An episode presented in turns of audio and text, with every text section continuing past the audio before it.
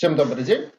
Рад приветствовать всех участников нашего сегодняшнего вебинара. Он называется «Инвестиционные идеи на рынке облигаций 7.0», ну, что предполагает, что до этого было 6 семинаров на подобную тему. Правда, достаточно давно мы их не проводили. Последний был во времена ну, нет, последний был где-то осенью прошлого года, а активнее всего мы их проводили во времена пандемии, то есть примерно год назад, прошлым летом.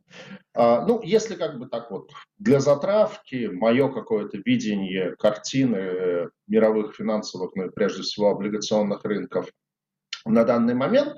Вот я очень хорошо, э, да, вот сегодня, наверное, главная макроэкономическая новость, которая там, на всех каналах, на всех новостных ресурсах вышла, это темп инфляции в США. Ну, давайте я э, расшарю экран и какие-то вещи продемонстрирую. Да, ну вот как бы цифра по темпу инфляции США 4.2%. И, ну вот на Сибанде график можно за 10 лет посмотреть, а вообще, ну, как бы я встречал, э, ММА пишет, что с 96 -го года, то есть за 25 лет это самый высокий темп э, инфляции в США.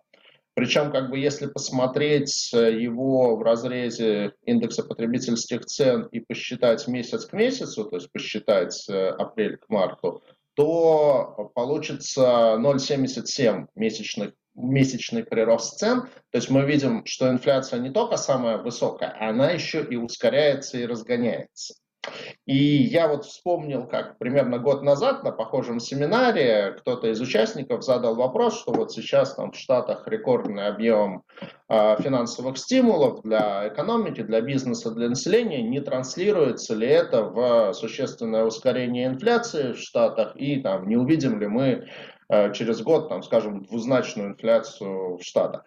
Вот. И как бы все эксперты, аналитики так немножко посмеялись, что, те, дескать, да, мир настолько изменился, что сейчас уже никакой связи между вбрасыванием денег в экономику и э, темпом инфляции нет. Но вот оказывается, все-таки все не до такой степени э, изменилось, и осталось еще как бы много каких-то Э, старо работающих вещей, и мы видим, что инфляция в США действительно она ускоряется. И как следствие мы видим ускорение и ставок по бандам в США. То есть вот э, если брать ставку десятилетних бандов, то тоже она э, существенно растет.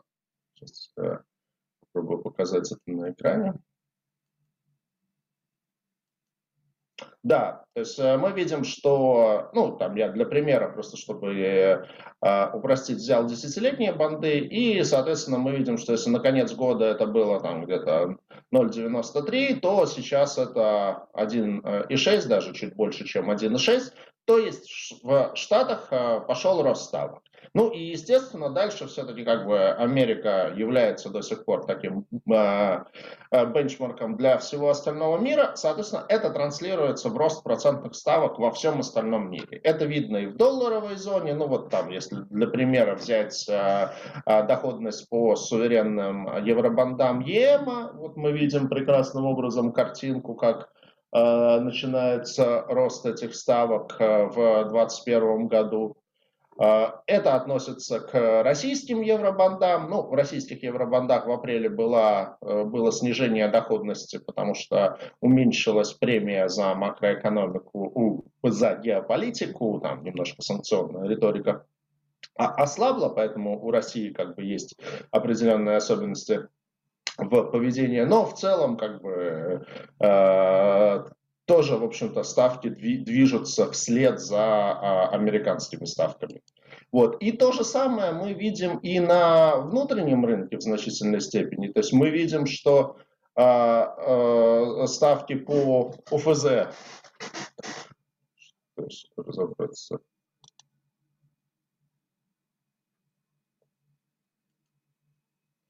да, ставка по ОФЗ, ну это усредненный индекс Сибон по доходности ОФЗ, мы видим, что опять-таки существенно идет вверх. Ну, опять же, да, здесь есть определенная премия за а, геополитику, и за счет этого мы увидели, что в последнее время произошла коррекция, и ставочки немножко упали, но тем не менее в целом они там больше, чем на 1 процентный пункт э, выросли. И это таким паровозом тянет вверх все рублевые ставки, кроме сегмента yield.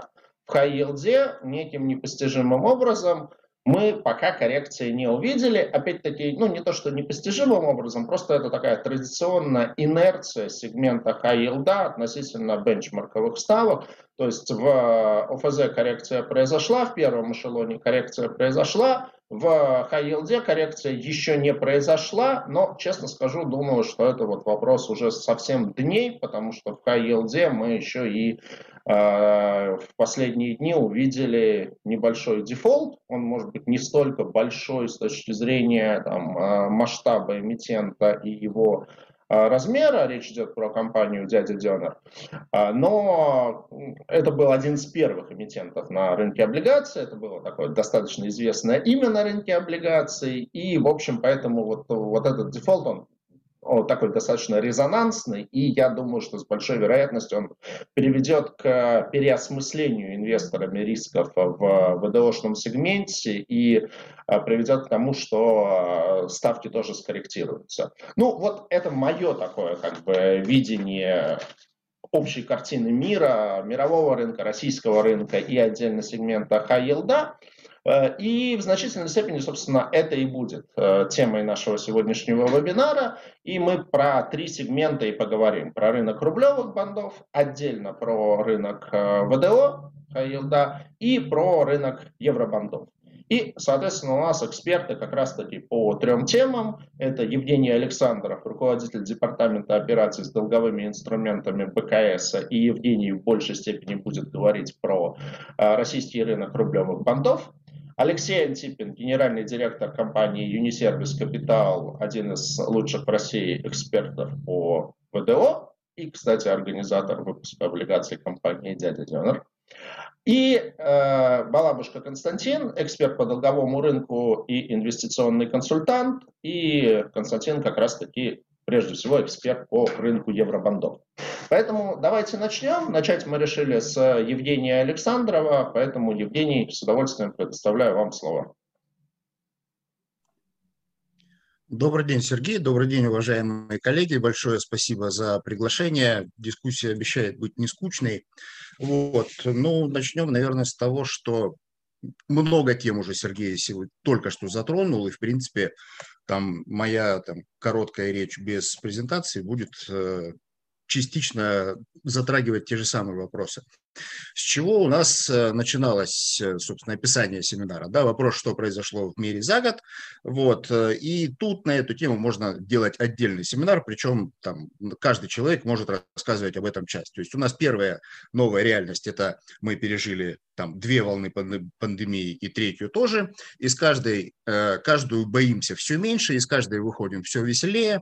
Вот, и по большому счету сейчас уже мы говорим о том, что ожидается рост рост в России, например, по эконом, экономический рост, вот сегодня было э, итоги заседания. Значит, что еще было интересного, нового? Э, история вокруг ОПЕК, нас тоже развлекала, начиная с лета, наверное.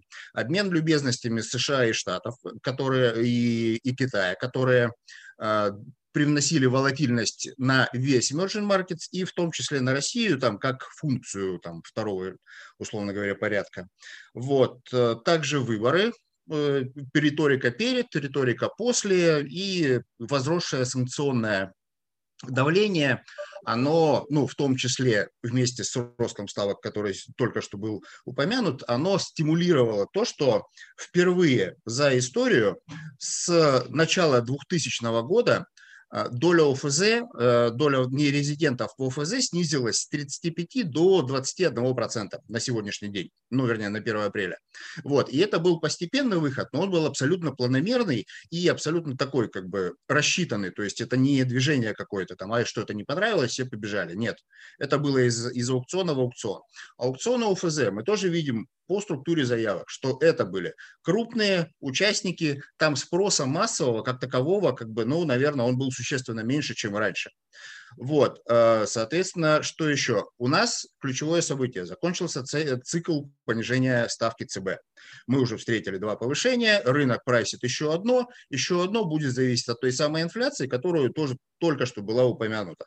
Вот, и а, мы можем увидеть, вот уже мы увидели 0,75 за 3 месяца, вот, за 4, и мы до конца года можем увидеть в зависимости от там, э, общей обстановки и там, прогнозируемой инфляции, которая сейчас уже звучит как шестая, например, да, вот, э, мы можем увидеть еще там 0,5, это вот как бы точно, 0,5%. Теперь, а, конечно же, да, упомянуто и растет опасение о а, масштабном повышении а, инфляции в мире, и здесь немножко спокойнее себя чувствует еврозона, вот, потому что там все-таки там, ситуация с этим немножко попроще. Теперь из позитивного, это, ну, опять же, я упомянул смягчение, смягчение санкционной э, риторики, и на достигнутых уровнях, вот мы последние там три недели, наверное, можем видеть, там две недели на э, аукционе, то, что видно на вторичном рынке, что нерезиденты потихонечку заходят. Насколько сильно? Э, ну, увидим это, что называется, из цифр чуть попозже. Если говорить уходя от макроэкономики к какой-то более практическим вещам каким-то, то, наверное, корпоративные ценные бумаги мы можем видеть здесь определенную неэффективность. Она была всегда, и в принципе не факт, что э, сработает во всех бумагах лак вот этих вот там двух недель или четырех недель перепрайсинга после активного движения ОФЗ. Потому что там есть туча бумаг, которые не перекотировались никак при движении ОФЗ. Ну, никак, хорошо. Например, возьмем, не знаю, там, магнит. Магнит у нас торговался всегда 100, 110, 100, 105 к ОФЗ. В момент движения в марте мы увидели 50-й спред, и там не было оффера никакого. И этот спред был за счет того, что э, логика следующая. Если у тебя хороший выпуск, если у тебя приемлемая тебе доходность, если ты имеешь возможность, э, например, равной дюрацией, но, возможно, меньшего объема, потому что корреляция движения ставки не одинаковая, просто наполовину от объема сделать шорт в ФЗ, то ты защищен от понижения цен, в смысле от, от роста ставок в магните, при этом ты остаешься в позиции, потому что как только э, пройдет негативная фаза, то все сразу перекотируются, никто тебе э, эту бумагу, тут эффективность немножко не работает э, в данных бумагах. Примеров туча, тут, то есть можно их приводить просто таблицей, там МТСы, там э, РН-банки, там Росбанки. Э, то есть это разные бумаги по своему сектору в том числе. Вот, РИСО тот же самый. То есть это, это бумаги хорошего рейтинга, которые понимают, и, и участники понимают, что если он имеет, имеет э, возможность сделать хедж, то ему проще сидеть в кэри, если он достаточен, например, пусть он получает там не 2,5, да, а полтора или 0,75. Вот, и тогда и тогда получится, что он э, и там не потеряет позу, потому что не факт, что он внизу, не факт, что он внизу откупит это все. Вот, не факт, что там будет офер. Вот, на, ну, это можно показывать там на графиках, но по большому счету я уверен, что аудитория там все это видит прекрасно. Вот, э, потом э, можно посмотреть, если говорить про обороты, то же самое. То есть у нас есть сейчас, вот если начать искать бумагу, то мы скорее найдем, найдем бит на текущих уровнях, со спредом даже предыдущим, но от этого УФЗ, чем офер потому что, ну, зачем ее продавать?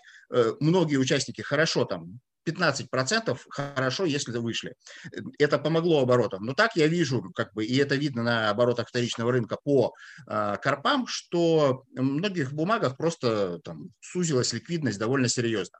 Теперь, если говорить про инвест-идеи, ну, собственно, о чем мы сейчас э, говорим, ну, в смысле, о чем семинар. Например, при переборе выпусков можно увидеть, что, ну, там, ХКФ 7, что он э, сейчас торгуется со спредом 170, нормально для него порядка 150, а уходил в какой-то момент от до 190, то есть он, он уже начал обратное движение.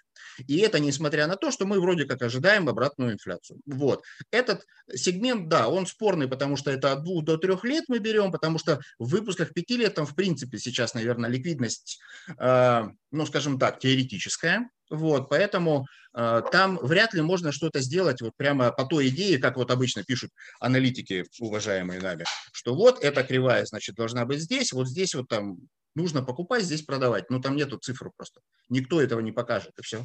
Потому что логика простая. Если тебе продадим эту бумагу здесь, то что мы купим? Ну, у тех, кто это делает. Единственный вариант первичка. К первичке мы чуть позже вернемся.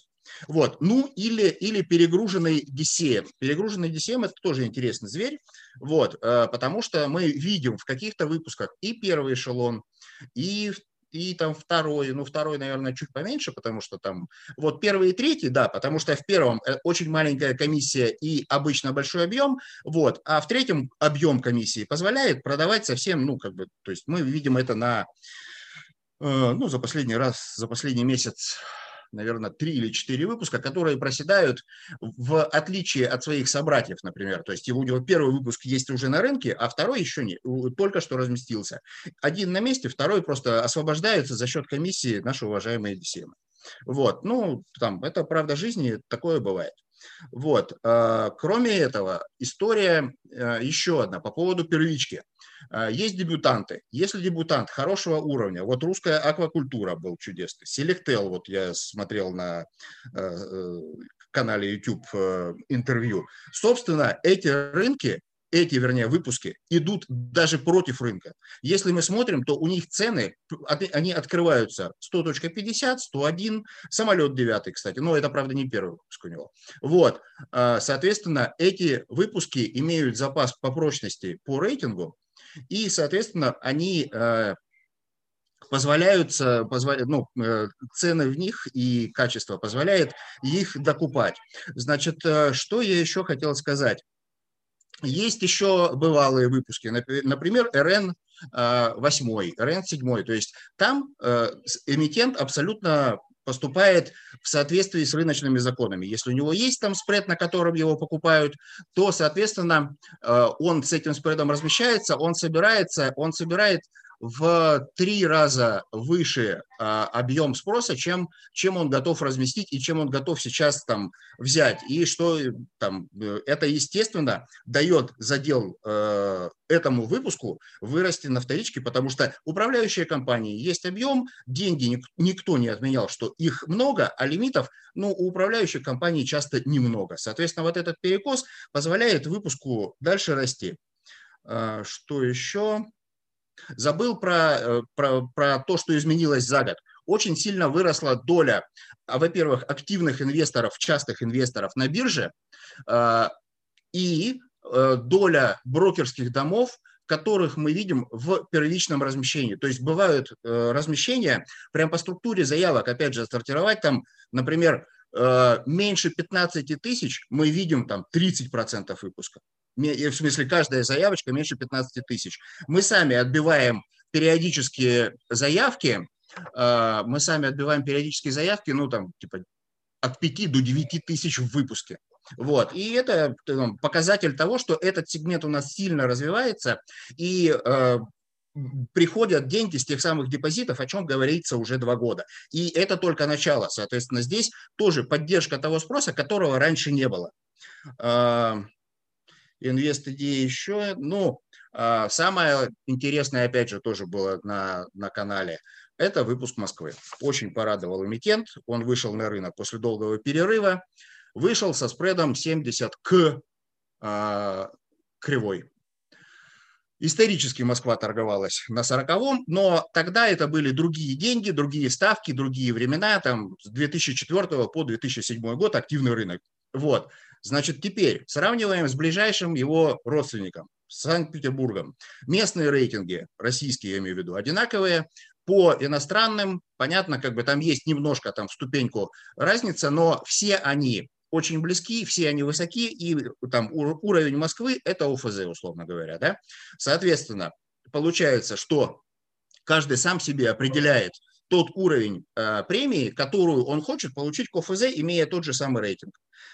И мы, скорее всего, учитывая, что Санпит торгуется от 30 э, до 45 BP к, э, или до 40 к э, бенчмарку, мы, скорее всего, увидим, что управляющие компании, да, давление на капитал, минимальное давление на капитал для банков, значит, там будет казна, значит, там будут АЛМ, значит, там будут выпуски, вернее, инвесторы не только с точки зрения поторговать ставкой, но и с точки зрения вложения денег, потому что э, их ну, рубли как бы много, вот, а давление на капитал, оно на банках не безгранично. Соответственно, ну, как минимум мы ожидаем, что они сравняются. Ну, собственно, сейчас это уже и происходит, потому что Москва ушла с 70-го где-то на 55-й сейчас относительно уверенный спред, но, но, правда, обороты пока еще небольшие, потому что э, никто не собирается ее здесь продавать. Все очень просто. То есть там есть бит, нет оффера. Вот. Э, что еще? Управлялки. Здесь они будут, э, они недоинвестированы в субфеды. Те, что есть, они ниже рейтингом и меньше объемом, чем Москва разместила за один только свой выход. Плюс она обещает еще, соответственно, здесь, что называется, аппетит приходит во время еды. И самое интересное, санкции на Москву пока мы не ожидаем. Соответственно, как только, ну это сам по себе аргумент, но как только ее введут в Евроклир, мы увидим там тех нерезидентных, которым нельзя покупать на первичном рынке, начиная с лета. Соответственно, там будут, потому что рейтинг тот же самый, ну, формально, по большому счету, тут э, вряд ли можно найти много различий в, в негативную сторону для Москвы. Скорее, скорее они все позитивные.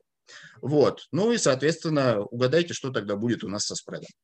А, и для тех немногих, кому это важно, но, но тем не менее это еще есть такие люди, это включение в ломбардный лист. По большому счету, э, там понятно, что это будет репо ЦК, понятно, что это будет полностью репуемый актив, то есть там там, делать пирамиду и так далее, это только вопрос, собственно, там, смелости. А, ну, а про хеджирование я уже сказал. Соответственно, если не нравится трехлетний, трехлетний диапазон четырехлетний, потому что, понятно, мы ожидаем там полпроцента повышения ставки. Вот, а, соответственно, эту часть мы можем хеджировать более ликвидным активом, тем более у нас есть там, не знаю, там 234, например, ОФЗ, которая еще аукционная, и она похожа по доходности. Соответственно, ее можно не только на рынке откупать, но еще на аукционах. Ну, как-то вот, вот как, как-то так.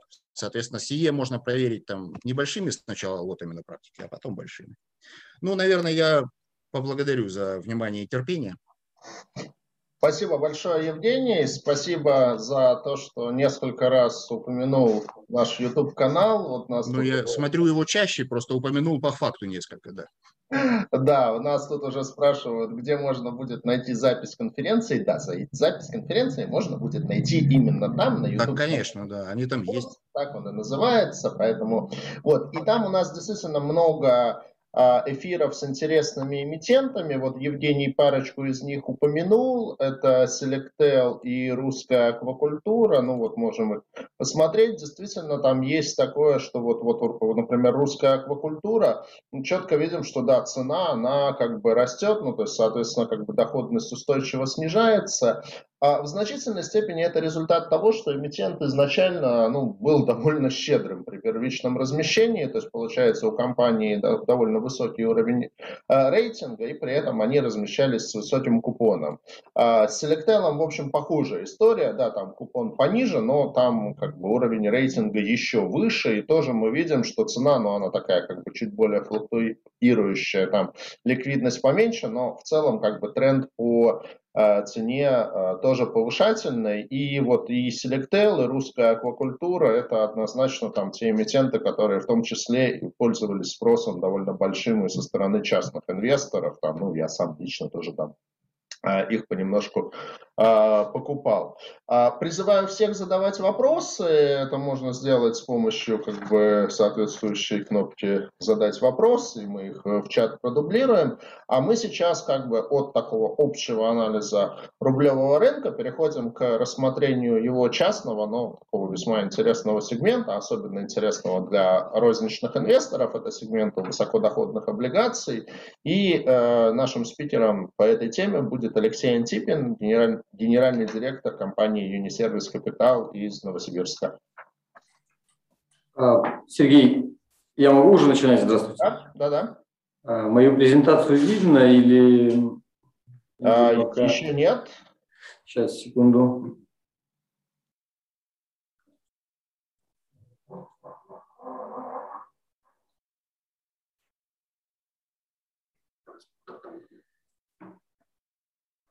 Чуть хуже подготовился, чем мои коллеги. Сейчас я ее достану.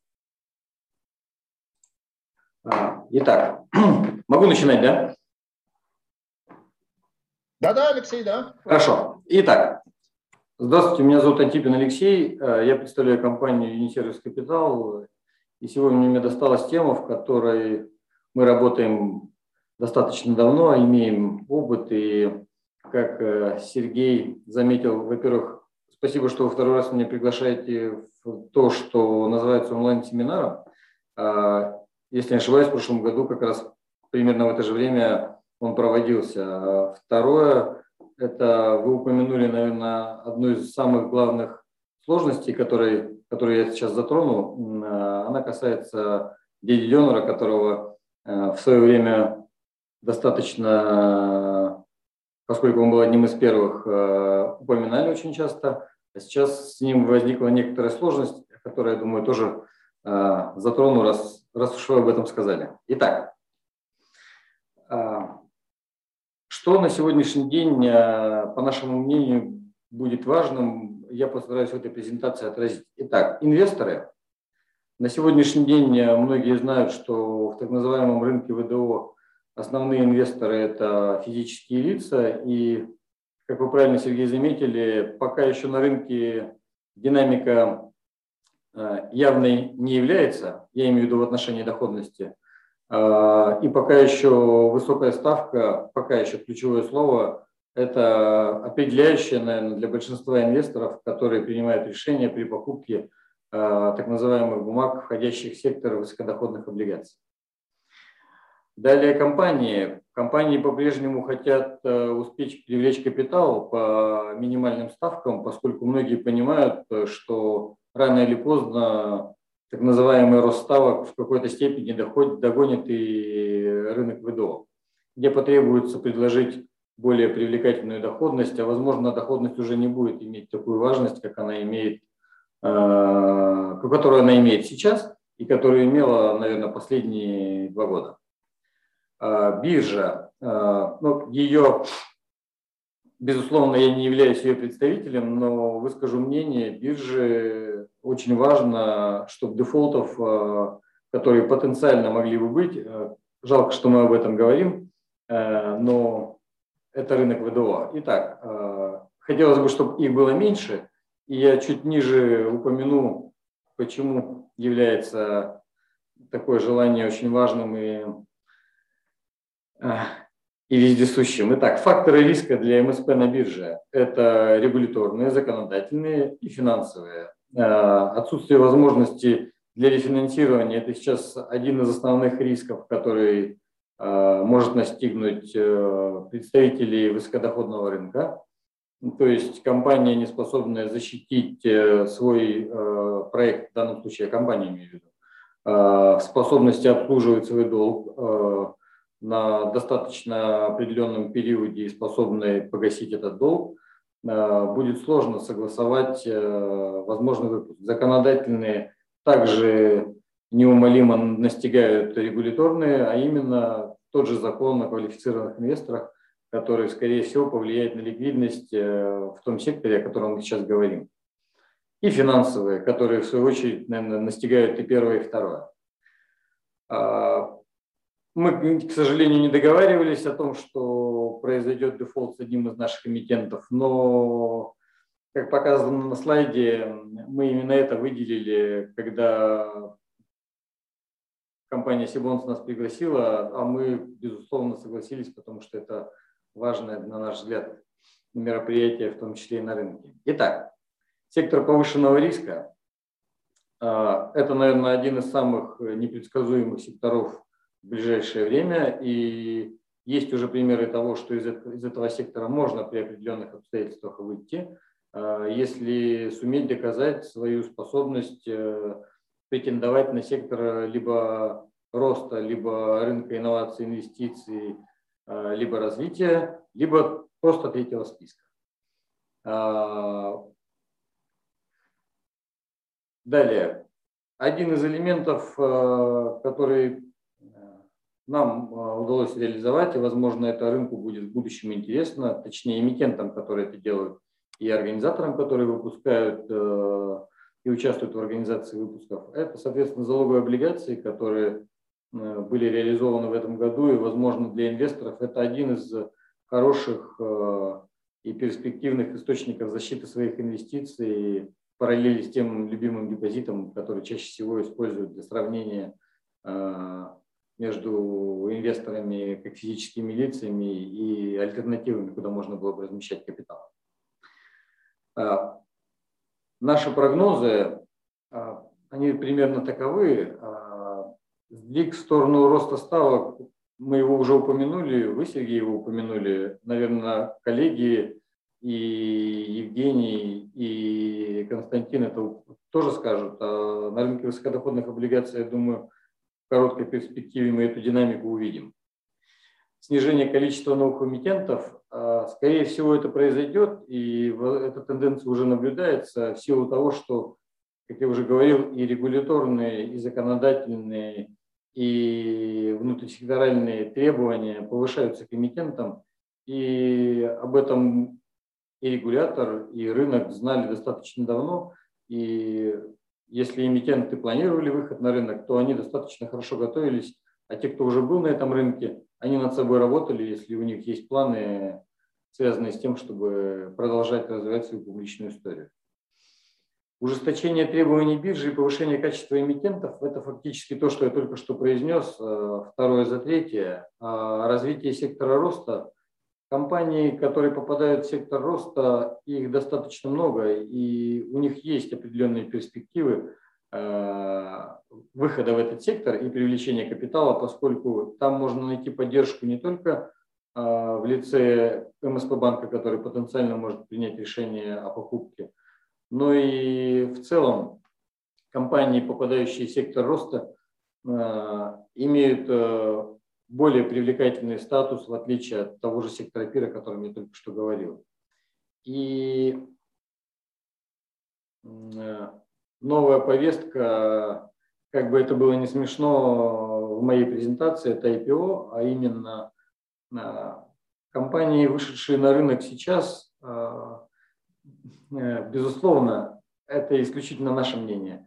Безусловно, сумевшие доказать, что они способны обслуживать долг и не будут допускать тех сложностей, которые в том числе произошли с одним из наших эмитентов, они, подготовившись, будут иметь огромные перспективы в будущем получить привилегии при выходе на рынок IPO, поскольку инвесторы будут знать эту компанию, а так называемые небольшие IPO на Московской межбанковской валютной бирже – это перспектива 3-4-5 лет как раз для тех эмитентов, которые именно сейчас а, занимаются тем, что создают себе публичную историю, как раз начиная примерно с 17-18 года.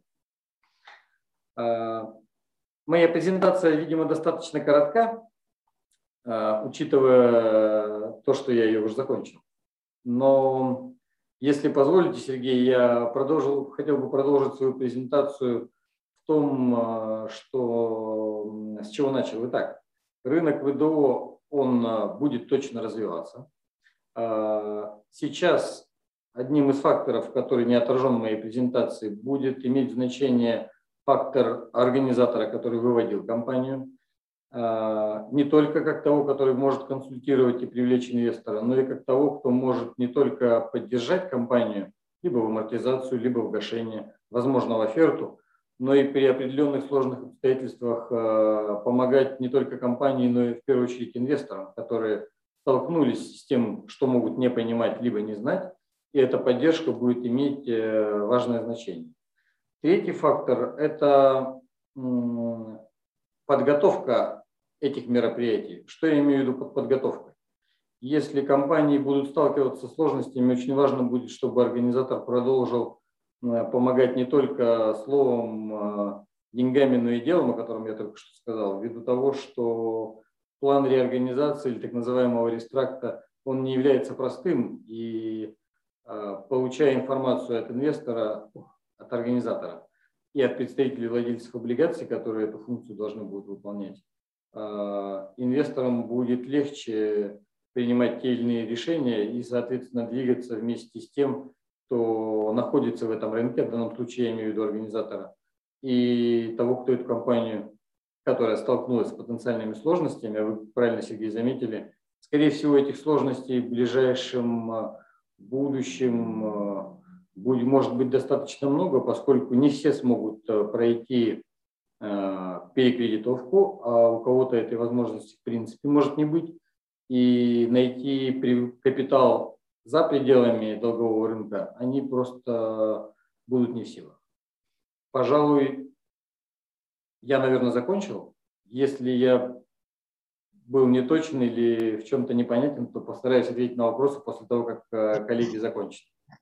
А, да, э, Алексей, ну, как бы, с позволения все-таки задам вопрос. Я понимаю, да. что, наверное, там э, темы дяди Дёнера сейчас очень много, как бы, достают. Но вот все-таки, не знаю, ваш прогноз на то, что ждет этого эмитента, то есть будет ли это реструктуризация, и там есть ли шанс, что эта реструктуризация будет как-то относительно френдли для инвесторов, или там более вероятен вариант какого-то там жесткого дефолта или очень жесткой реструктуризации? А, Сергей, э, первое, я не хотел бы сейчас давать обещаний. Это раз. Ну, ты Второе... не можешь давать, потому что как бы ты не эмитент. В общем. Да. Второе. Э, вся моя э, лирическая часть, связанная с организатором и с нашим представлением о том, что организатор в ближайшее время должен делать, кроме зарабатывания денег, когда все хорошо, э, заключается именно в том, что, возможно, юнисервису сейчас и потребуется не только от слов, но и к делу перейти в реализации того примера, который называется «Дядя Донор», а точнее помощи не только инвесторам, но и эмитенту в реализации тех планов, которые у него точно есть, и которые инвесторы в ближайшее время однозначно узнают. И э, если они эти предложения примут, то все должно будет реализоваться, думаю, спокойно. Хотелось бы именно этого добиться. А в ближайшее время инвесторы все это узнают, и еще раз одно и то же возможно, но в завершении, как ПВО, так и организатор, это очень важно, будут принимать э, все действия, в данном случае я про нас говорю, э, связанные с тем, чтобы не просто сказать э, «простите, так получилось». Ну, это это обнадеживает, и это приятно слышать. Так, ну вот тут несколько вопросов нам а, прилетело. Не знаю, как вы можете прокомментировать или нет. Вот, наверное, это в большей степени к вам вопрос, потому что про ВДОшку тоже. А, отношение к эмитенту SuperOx не дефолтнет. Но это не ваш эмитент. Ну, вот я могу эту бумажку показать. Так. Э. Вот эта бумага на 200 миллионов с довольно высоким купоном. Сейчас торгуется по 104,7, то есть доходность примерно 11,7. А, а, дюрация 1,26, погашение у нее в сентябре следующего года. А, рейтинга по бумаге нет никакого, вообще ни от кого. Размещались они в 2019 году, организатором э, Септем был. Вот, не знаю, как можете эту бумагу прокомментировать или не смотрели на нее? А, я могу прокомментировать следующее. Доходность о которой вы только что сказали, она сейчас не показательна ввиду того, что был достаточно большой купон, а, а учитывая то, как эм, достаточно перспективно скупались облигации инвесторами с высоким купоном, а, в этой связи 104. 104,51, по-моему, вы сказали. Ну да, там 104. А, да. А, второе, у Септема хорошая репутация как у организатора, который не так э, много выводил компаний на рынок, это раз. Второе, достаточно часто говорил об этом, а именно о том, что он занимается в основном своими компаниями, которые выводит на рынок и за ними следит. И я думаю, что должно быть все отлично, поскольку организатор, скорее всего, работает с эмитентом по-прежнему. Это два. И третье, я откровенно не следил за этой бумагой, но скажу про Unisервис. Мы, наверное, как один из элементов того, что делал в том числе Септем, именно своими эмитентами занимались и в первую очередь на них внимание обращали. А потом уже на остальных, ввиду того, что чаще всего организаторы ВДО э, очень редко принимают участие в тех бумагах, которыми они не занимались. Пока такая история сложилась, и, наверное, она изменится чуть позже. А, спасибо. Так, еще один вопрос, наверное, в большей степени к Евгению. Евгений, вы с нами? Да, да. А, что скажете про ФЗПК? А, РО не осталось заметно ниже ключевой ставки, несмотря на рост последний.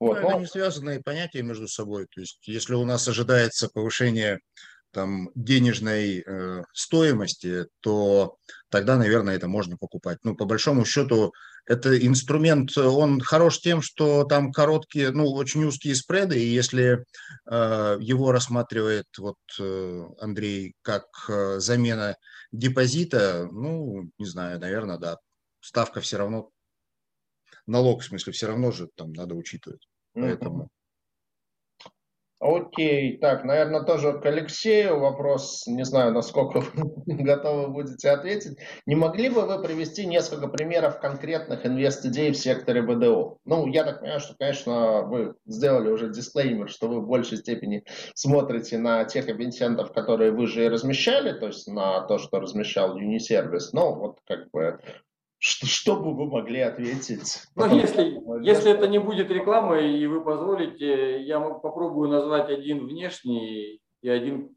ну, и один, к сожалению, наш пример. Итак, один из них – это компания «Леди и джентльмены», э, у которой плавающая ставка. Компания Trade Management в данном случае. Сеть э, «Леди и джентльмены». Э, итак, у компании плавающая ставка, сейчас она составляет 11,5 годовых. Э, у компании начинается с августа 2008 господи, с августа 2021 года начинается амортизация по 10% в квартал.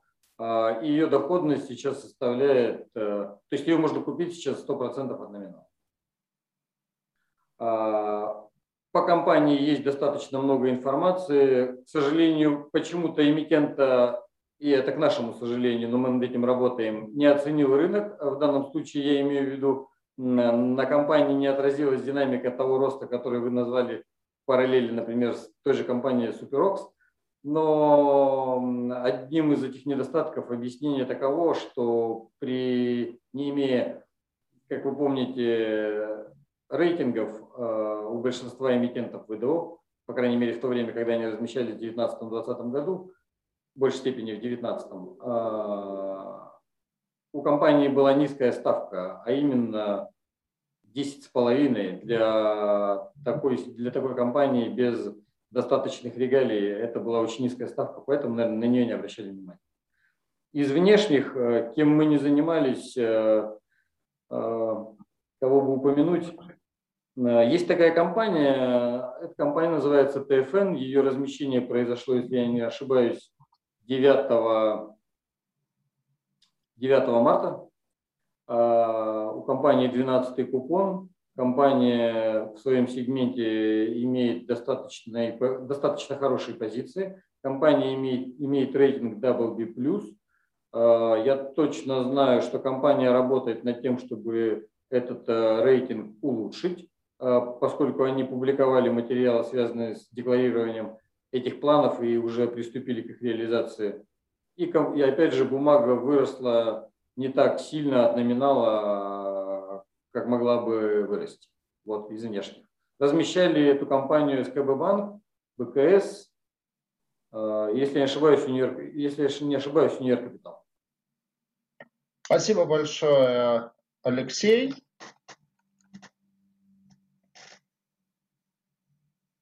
А, у нас э, действительно, кстати, по ТФН у нас э, был э, с ними эфир, который можно посмотреть на Ютубе. Ну, а давайте еще тоже покажу как бы их бум бумаги на Сибанде.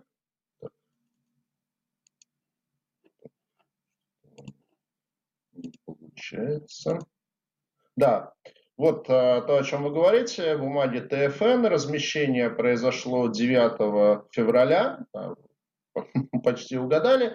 А, действительно, вот динамика их цены, то есть она не сильно ушла, даже просаживалась в какой-то момент ниже номинала, сейчас ушла а, немножко выше, с довольно небольшим спредом они торгуются, размещали их, размещали их да, БКС, СКБ и Универ.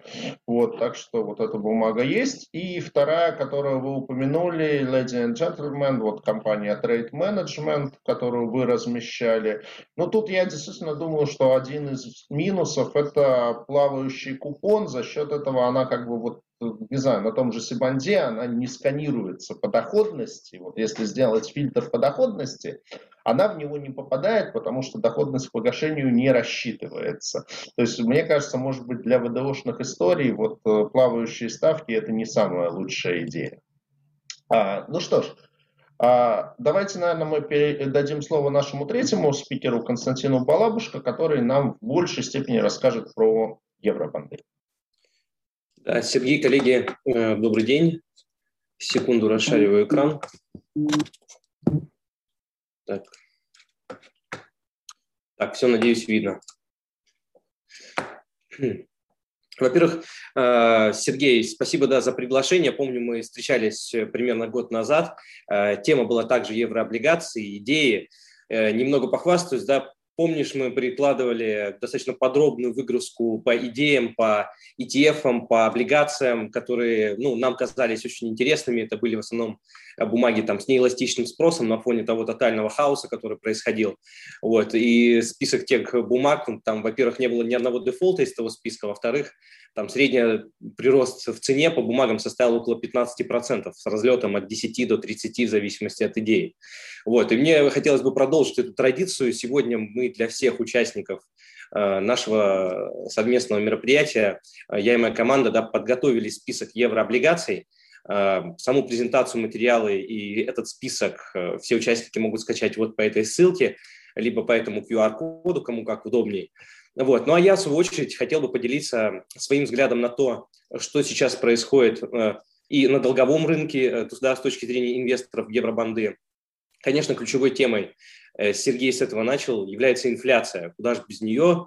Она наше все, и, собственно говоря, не, не, держи, не брать ее во внимание, ну, наверное, будет не очень рационально.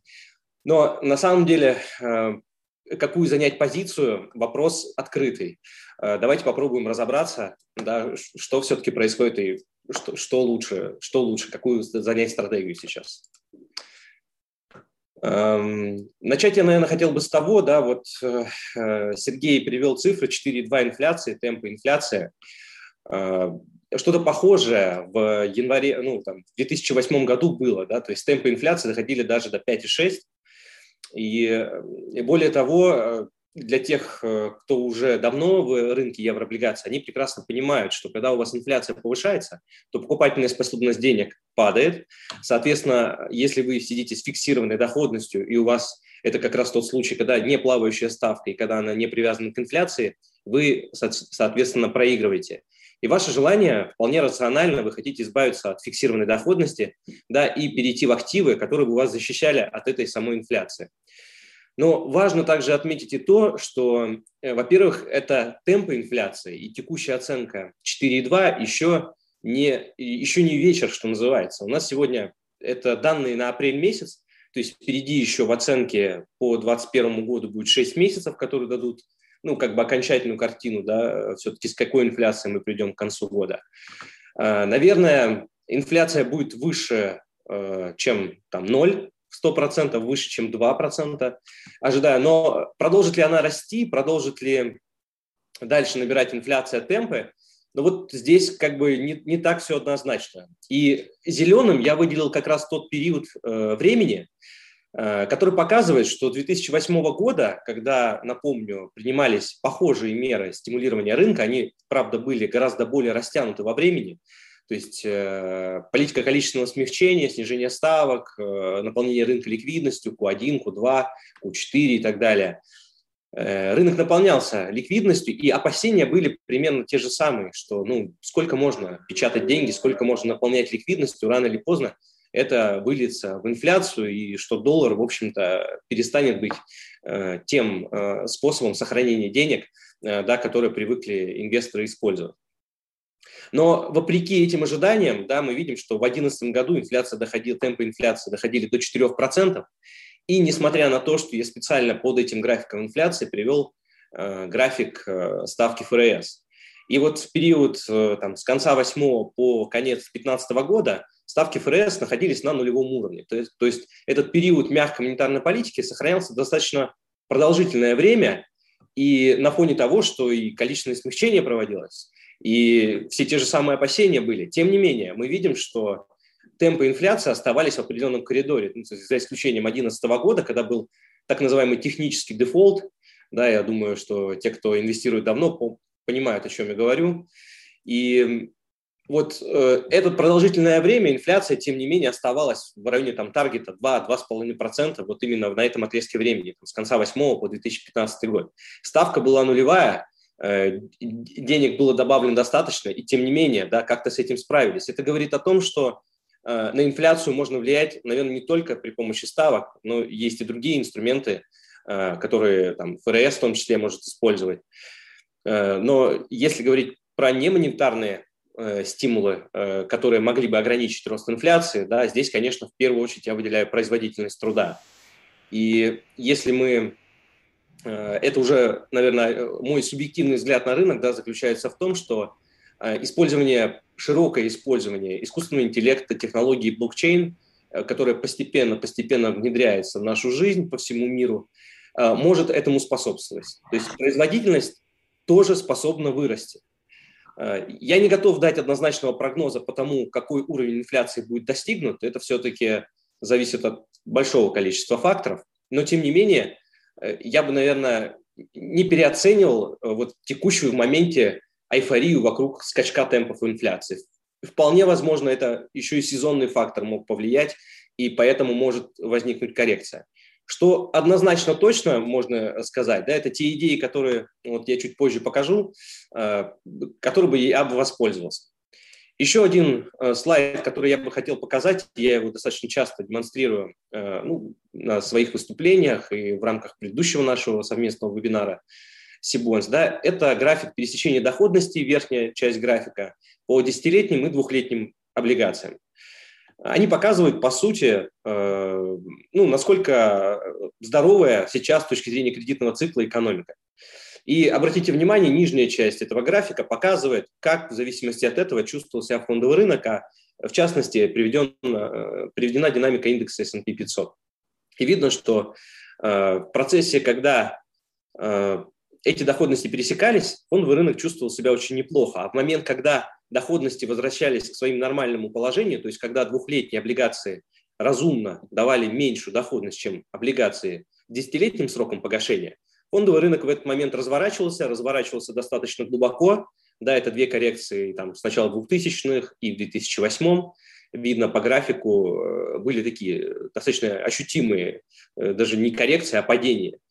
И интересный момент заключается в том, что если мы анализируем э, текущую ситуацию, вот расхождения этих доходностей, то здесь вопрос открыт. То есть мы либо уже проскочили это падение э, да, в момент расхождения доходностей, но за счет того, что ставка ФРС была агрессивно быстро снижена, а количественное смещение, да, вливание ликвидности на рынок было также ну, беспрецедентным и тоже быстрым, Э, вполне возможно, что и коррекция это заняла меньше времени, чем занимала это исторически до этого, да, вот по предыдущим периодам, если провести ну, своеобразную корреляцию между этими событиями. Вот, либо второй вариант, мы еще не дожили до этого периода, да, когда вот это расхождение доходностей э, не, не повлияло на фондовый рынок, да, и э, если у ФРС останется единственный рычаг давления на инфляцию, э, это только поднятие ставок, Э, то, конечно, эта коррекция может там, быть глубокой. Но лично мое мнение, что в текущей ситуации ФРС все-таки дал два триггера основных для рынка. Первый – это уровень инфляции, ну, безусловно, он сейчас подскочил. Э, и второй – это уровень безработицы. текущая безработица находится на уровне 6%. Напомню, что в своем пике она поднималась до 15%. Это вот как раз май-апрель 2020 года. До событий, связанных с пандемией, этот показатель находился ну, в районе 4-4,5%. И это считается нормальным для экономики, потому что полное отсутствие безработицы тоже влияет пагубно на инфляцию, на цены и так далее. А вот небольшой, э, небольшая безработица, она как раз является здоровой. Э, так вот, текущий эм, уровень безработицы на уровне 6% говорит о том, что до 4,5% еще как бы есть запас, и более того, ожидания по тому, какое количество новых рабочих мест будет появляться, они не оправдываются. То есть их появляется меньше, чем того бы хотелось экономике, чем того бы хотелось регулятору. А, в то же время ФРС говорит о том, что, ребят, не переживайте, мы обещаем до 2023 года э, ставки не трогать, не поднимать. Можно ли верить этим обещаниям? Ну, не знаю. Э, как мне кажется, это все-таки условный, условный горизонт для того, чтобы успокоить там, большую часть инвесторов. Да, Джанет Йеллен вот, э, имел неосторожность высказать, что а может мы и раньше поднимем, хотя вроде как это уже не в ее компетенции. Но тем не менее, рынки отреагировали, мы сейчас видим достаточно глубокую коррекцию и на рынке акций, в особенности в сегменте технологических компаний, и видим также коррекции на рынке евробандов, особенно на длинном конце кривой. То есть, э, как сказал э, Сергей в самом начале, да, то есть доходности по длинным бумагам, они растут. Это факт, это видно и на этом графике, то есть десятилетние бумаги прибавили, соответственно, потащили за собой всю длину по всем, ну, ЕМ в том числе. Э, вот, поэтому продлится это дальше или нет, я все-таки склоняюсь к тому, что ФРС не будет стрелять себе в ногу и делать каких-то резких смен вопреки ожиданиям рынка. То есть если эти настроения будут меняться, то, скорее всего, они будут меняться постепенно, с осторожностью.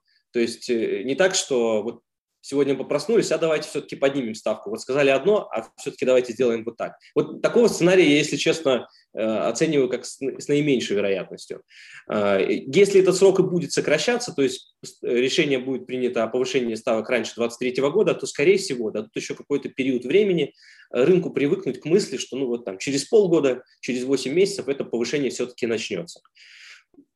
Если мы смотрим на зеленую э, кривую на этом графике, то видно, что сейчас доходности по двухлетним, то есть коротким облигациям находятся на своих минимумах. Для меня это еще один сигнал к тому, что ну, то есть э, куда? То есть дальше уже ноль, да, либо отрицательная доходность, которая, ну, еще хуже на самом деле будет для фондового рынка. Поэтому, учитывая, что эта доходность по коротким облигациям, то есть по защитным инструментам, по сути, находится на минимуме, то есть все самые осторожные инвесторы купили, уже купили, и э, тот, фонд, э, тот рост фондового рынка, который сейчас происходит, его можно назвать осторожным, поскольку защитные инструменты э, дают очень маленькую доходность, да, а длинные инструменты как раз распродаются, тем самым вызывая рост доходности.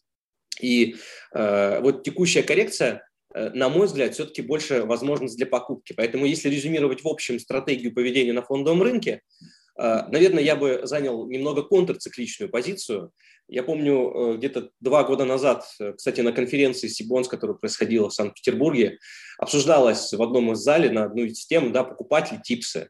Тогда ожидания по инфляции на самом деле ну, минимальные, они торговались очень низко. А, сейчас э, типсы на своих хаях. И в этом плане я бы наверное, все-таки избавлялся от бумаг на таких всплесках ожидания инфляции. Ну, то есть произошел вброс, типсы вроде только начали снижаться в цене. Это облигации, которые при, уровень купона по которым привязан к уровню инфляции. Чем выше инфляция, тем выше у вас купон по подобным облигациям. Это специальный защитный инструмент. Так вот, они сейчас снова набрали спрос на этих новостях. И я думаю, что это такой импульсивный шаг был, и я бы, наверное, подсократил позицию в таких бумагах, если они у вас есть. А с точки зрения защиты от инфляции, все-таки более эффективным, э, как мне кажется, является это покупка акций в портфеле, преимущественно акций стоимости, ну и технологические компании не исключаем, учитывая вот там коррекции последних. Но это э, момент для наблюдения за ним. Постепенный подбор длинных облигаций, именно длинных облигаций, я понимаю, что многие коллеги со мной по цеху могут не согласиться, и, э, возможно, они правы, потому что э, если вы покупаете бумагу с дюрацией 10, повышение там, ставок на 1% да, влечет с собой коррекцию бумаг вниз на 10%. Но опять-таки это не только вопрос самого движения ставок, это в первую очередь вопрос, как вы управляете ожиданиями рынка. И я все-таки верю в то, что ожидание будет формироваться постепенно, планомерно, И самый первый слайд, который вы видели, я показывал, да, что даже при условии низких процентных ставок и большом количестве ликвидности э, все-таки инфляция способна оставаться в определенном горизонте, не убегать сильно. И часто спрашивают про роль золота. Э, вот э, я не буду про него подробно рассказывать, но подрезюмирую свое мнение, что она не, роль золота не совсем очевидна ввиду появления там, да даже тех же криптовалют, да, которые частично забирают спрос и э, могут восприниматься как защитный инструмент да, э, ввиду отсутствия веры э, в фиатные валюты, так называемые. Вот. Подробные три слайда оставлю в конце презентации, не буду сейчас подробно останавливаться. Хотел бы сказать пару слов еще буквально об идеях. Вот для тех, кто хочет все-таки что-то короткое и более-менее, что оставляет доходность инвесторам в долларах, мне нравится идея вот телеоператора турецкого Turkcell, Э, который дает доходность погашению к 2025 году там, порядка 3,6, 3,8, ну, в спреде где-то можно купить. Э, бумагу, которая показывает э, достойные результаты, хорошо отчитывается, качество эмитента остается на уровне, то есть это то, в чем, ну, я считаю, можно получать неплохую доходность при сравнительно небольшой длине, там, погашения, по сути, там, 4,5 года. Также оставлю слайд с описанием более подробным, чтобы была возможность у зрителей ознакомиться подробнее. Более агрессивная идея связана с финансовой компанией, занимающейся лизингом э, в Мексике. Э, как видно на графике, как раз в апреле 2020 года они испытывали очень непростую э, ситуацию, и я об этом тоже подробно рассказывал, в том числе на своем YouTube-канале. Вот. Но сейчас компании, которые находятся в том же секторе в Мексике, вскрылась финансовая отчетность, и это собой повлекло за собой волну распродаж облигаций одноклассников, так сказать, да, то есть компаний, которые находятся в этом же секторе, но на фоне плохих событий у другого эмитента, это тоже вызвало опасения, и тут мы тоже видим определенную идею, которая дает, э, ну, к погашению, да, можете видеть, там, порядка 8-7,5% э, к 2023 году, что очень много для такой длины. То есть это идея именно спекулятивная для тех, кто готов рисковать. Также оставлю описание слайд. И вот э, бумага к, разряду, кто не боится длины и кто готов фиксировать там, пятую доходность на более-менее продолжительный срок, то есть в горизонте 3-5 лет, я считаю, что ну, вполне разумно можно начать присматриваться вот к такой бумаге. То есть, возможно, сегодня там, тот момент, когда стоит частично приобрести этот выпуск, да, и в будущем при наличии возможности его увеличивать э, в портфеле, э, так как у компании низкая долговая нагрузка. И, кстати, еще дополнительным фактором давления на цену именно этого эмитента являются непростые события в самой Колумбии, которых я сейчас подробно не расскажу, но оставлю слайд с описанием, сможете ознакомиться. И для удобства также сделал для вас выгрузку э, небольшую подборку ETF из облигаций, которые относятся к корпоративным высокодоходным облигациям Соединенных Штатов. Ввиду того, что они ближе всего к деньгам, да, им проще, конечно, э, получить все эти меры финансового стимулирования. И э, также вы можете э, зайти на наш телеграм-канал, он так и называется Skybond, регулярно публикуем наши идеи о том, что покупаем, как видим рынок. Да? И если у вас уже есть портфель из облигаций, то это как раз то, чем занимаюсь я и моя команда. Мы можем сделать или для вас бесплатную экспресс-оценку вашего портфеля. Бесплатные материалы уже записаны на тему инвестиций, также к вашим услугам. Вот, у меня на этом все. Если будут вопросы, с удовольствием на них отвечу. И еще минутку, как обещал, по ссылке вот здесь, на этом слайде, который сказал вам, да, вы найдете еще полный перечень, список именно еврооблигаций. Я привел ETF, отдельные идеи. Будет еще также идеи по евробондам. У меня все, Сергей. Спасибо большое, Константин. Э, спасибо тебе, как всегда, за такие очень конкретные идеи. То есть вот ты человек, который всегда выступает и дает не только общую картину, а еще и конкретные идеи. А, так, ну вот по евробандам вижу вопросик. Что думаете по облигациям кредита Реаль и Хуарон? Давайте их посмотрим. А, Константин, а можешь отключить презентацию? А, да, конечно. Вот, ага. да. Сейчас отключу. Так, ну вот Credit Real, это на самом деле ты, я думаю, что их и упоминал. Это тоже мексиканская mm-hmm. компания в Consumer Finance. То есть получается, что это такой тоже, ну вот не совсем дистресс, но близко к тому, потому что с восьмым купоном они сейчас торгуются по 84 от номинала. То есть если посмотреть их карту рынка, то вот там короткие 10 с хвостиком, а более длинные, получается, это уже там 12 с половиной. Mm-hmm. Вот. А при этом, ну да, там рейтинги у, у, у компании на уровне там Double B. Вот, кстати, что интересно, в принципе, даже какие-то русские компании по ним research делают. Вот можно почитать, что о них думают открытие, что о них думает ITI Capital. Uh, на Сибанде эти материалы доступны. Константин, вот про кредит реаль можешь что-нибудь сказать? Есть у тебя?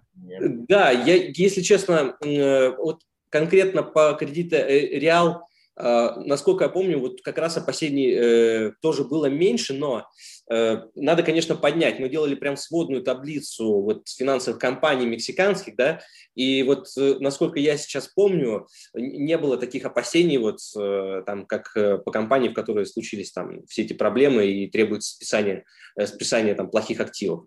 То есть это как раз та компания, э, которая вот, ну, стала жертвой, в общем-то, того, что произошло в секторе.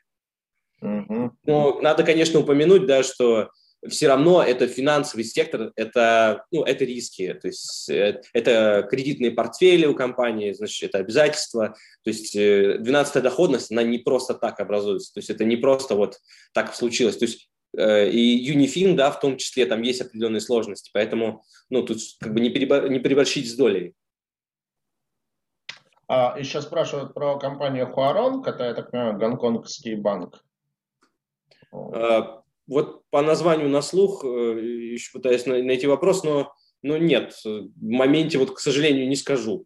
А, запишу себе... Э, э, ну вот, у него достаточно много на самом деле бандов, то есть где-то получается короткие они такие, ну как бы там сверхкороткие, наверное, нет смысла смотреть. То есть, если брать вот от дюрации в районе года, то да, где-то тоже вот он на таком довольно дистрессовом уровне. Но это я долларовые смотрю, у него еще много юаневых облигаций, ну вот, какую-нибудь стыкнем.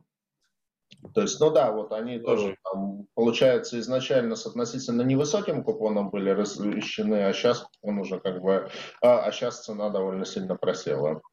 Ну, давайте, да, я, я запишу себе в, там, в канале своем, отвечу или вам перешлю, как будет удобней. А, ну, надо посмотреть.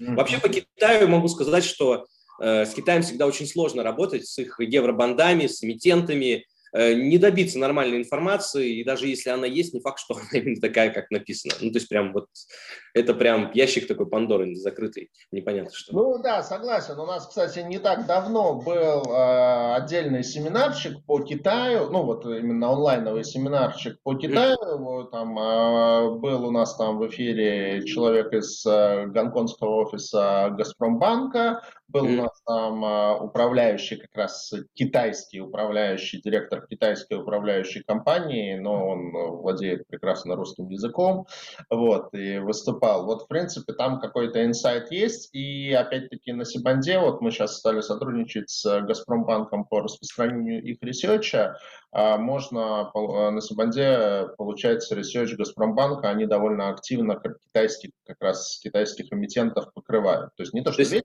китайский рынок, он большой, но у них есть определенный список эмитентов, которых а, они покрывают. То есть а, ножками, ножками ходят, да, и прямо с эмитентами общаются. Ты об этом? я понимаю, да. Вот, у, ну, я не, не представитель Газпромбанка, я поэтому как бы полностью за них не отвечу, но насколько я понимаю, да, у них действительно есть офис в Гонконге, и они в том числе и ножками ходят, и с компаниями встречаются, и даже, я так понимаю, каких-то институциональных инвесторов могут и на компанию привести.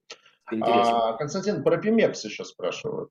О, Пемикс, ну, конечно, куда же без него? Как мы могли вообще Пемикс обойти? Пемикс любят все. А, а Могу Пемикс сказать... Или Пемекс? А? А он Пемикс или Пемекс? Пемекс? ну, не знаю, кому как нравится. Но если по существу, э, компания Pemex – это убыточная компания с дефицитным бюджетом, и которая в основном живет за счет дотации государства и послаблений налоговых льгот. Э, то есть единственное, что оставляет их на плаву, это реально налогоплательщики, потому что это один из крупнейших там работодателей, это Э, в принципе, возможность для правительства Мексики там, периодически зарабатывать, причем как легально, так и не очень. Ну, в принципе, это проблема любой развивающейся страны. Есть главная ресурсодобывающая компания, вокруг которой строится экономика. Вот Пемекс – это как раз про Мексику. Поэтому те доходности, которые они сейчас дают, они интересные. Э, и я думаю, что на них можно получить доход, но когда ты держишь Пемекс, э, ты должен всегда держать в голове, что ну вот пока власть там более-менее стабильная, у них все хорошо, да, вот то чуть что, что-то вот какой-то ветер подует, захотим списать долги, придут левые к власти, э, все спишут. Вот, ну, как бы это точно. Э, поэтому, э, да, в моменте этих рисков политических я не вижу. Ну, то есть там, и в этом, кстати, схоже, ну, там, большая часть брокерских домов, я много кого тоже вижу, аналитику, да, во этом многие профучастники сходятся, что, да, при всех, при всем, при всех их проблемах, их можно покупать, но всегда вот помнить про этот момент, что, да, не стоит увлекаться. А так, да, там по 35-му, 50-му, какой вам больше нравится, или там короче выпуски, э, есть э, там, потенциалы для роста, но это уже э, кто, кто какой риск на себя готов брать. Ну, я вот вывел пемиксовскую кривую для иллюстрации. Ну, как бы, то есть надо понять, что сверхдоходностей там нету. То есть это вот не те там 12,5, которые сейчас смотрели по кредиту реаль. Вот, то есть это не дистресс, это, в общем, как бы, ну да, там они торгуются ниже номинала многие. Вот, но так вот, там 96 с номиналом. Mm-hmm то есть, э, в принципе, это, это не дистресс. То есть тут вот действительно хороший вопрос. Те риски, о которых вы упомянули, что компания держится на плаву только при нынешней власти, и если политический вектор Мексики сменится, то под это дело прекрасным образом может быть рестракт фондов Пемикса. Ну, другое дело, что, наверное, там рестракт не будет уж совсем жесткий. Наверное, он будет относительно дружелюбный, но, в общем, об этих рисках, наверное, надо помнить. Да. А, так, ну такой больше инфраструктурный вопрос. Те облигации, о которых вы рассказываете, можно приобрести через отечественного брокера? Ну, да, мат... вполне от себя, кстати, сказать, ну да, вот Евгений нам тоже, наверное, сейчас поможет ответить. Могу от себя сказать, что есть, ну, он не очень большой, конечно, э, рыночек, но есть такой, э, вот, ну, понятно, что евробанды вообще традиционный рынок, это деноминация, там, минимум, ну, обычно 200 тысяч долларов минимальный лот, иногда бывает 100 тысяч, купить что-либо меньше, чем на эту сумму достаточно сложно, а есть небольшой рыночек, ну, там он ограничен крайне по эмитентам, но тем не менее есть такой рынок на Санкт-Петербургской бирже. Вот там а, номинация одного лота тысяча долларов, и там, в принципе, их можно через любого российского брокера, кто к СПБ бирже подключен, это купить. Ну вот я сам это попробовал, в принципе, работает. Вот, это не реклама СПБ биржи. Единственное, там цена при покупке, она не очень хорошая, она там чуть ли. Ну что, мы не будем о плохом, да? Ну как buy and hold, так вот экспериментировать, это работает. А так, конечно, как бы цена не супер. Но вот э, Женя сейчас нам вот добавит. Ну, по большому счету, зависит это от того, э, какой у вас, какие у вас условия договора с брокером, потому что совершенно верно, и появилась в последнее время на СПБ и Турция и так далее, но там пока еще не очень много маркетмейкеров, ну, собственно, он там один, наверное, можно сказать. Вот. А, и, а, и там действительно можно попасть на чуть более широкий спред, потому что если там зашел, то оттуда выйти можешь только оттуда. Вот. А при этом а, ну, риск изменения цены он все равно есть. А если договор как бы позволяет условно говоря, получить персональное обслуживание, то, то есть и информационная поддержка вот, по тому же самому Пемексу, по Креалу, там, ну и так далее. То есть вот у нас сегодня там а, обороты были и в 23-м, и в 28-м, при этом часто перс-брокера, они просто спрашивают рынок, не говоря сторону, и дальше мы уже ищем. По большому счету, дробный лот, если это там не 15 тысяч, да, то там 65-80 это тоже doable, то, то есть просто чуть-чуть больше спред будет. А так, в общем-то, это абсолютно доступная вещь, да. Спасибо. А, Евгений, раз вы подключились, там еще был вопрос, почему... Так я тут все время, просто я не мелькаю. Что? Да. Я тут все время просто не Я понимаю. А, там был вопросик, почему в последнее время довольно мало первички первого эшелона? Ждал, ждал как раз. А это как раз отражение того, о чем я говорил, что каждый спред считает к тому уровню ОФЗ, который ему нравится больше. Потому что первый эшелон – это ребята, которые уже сами давно все знают. Они научились этому уже давно. Возьмем уважаемого X5, МТС, систему, ну и так далее. То есть перечислять их можно долго. Вот. А все они уже умеют размещаться под собственной кривой. Каждый следующий выпуск – даже, даже второй эшелон уже так начал делать. То есть каждый собственный выпуск они выжимают того, что есть на втором. У них есть уже кривые, ну и так далее. Вот, собственные, от которых они могут считать. Поэтому они говорят о том, что ну я же торгуюсь на там ну, например, там 95-й был в до исторического материализма текущего, да, вот, для X5, вот, он видит себе этот спред как справедливый, а вот доходность ОФЗ он себе видит по предыдущему уровню. Все, он считает оттуда. И тут вопрос э, баланса, потому что DCM, естественно, понимают, что э, нужно выигрывать э, мандаты, нужно быть в рейтингах, но при этом никто там, о зарабатывании денег не может забывать, да, поскольку это одна из целей. Соответственно, брать бумагу заведомо по доходности ниже рынка и потом сидеть, сжав э, зубы, вот, э, и, и ждать, пока там обрастешь купоном, чтобы хотя бы в ноль продать, ну, у кого-то хватает на это времени, да, кто-то говорит о том, что, ну, наверное, там пятилетнюю бумагу я так не готов делать, а двухлетнюю, ну, наверное, готов, потому что там просто меньше волатильность будет при, при повышении ставки, о котором мы, мы говорим. Поэтому сейчас вот идет э, такого рода диалог, когда каждый ждет, э, что согласятся с его условиями. А так запросы есть, то есть постоянно там какие-то котировки там почем бы мы там разместили тот-то или тот выпуск, к нам эмитенты приходят, конечно.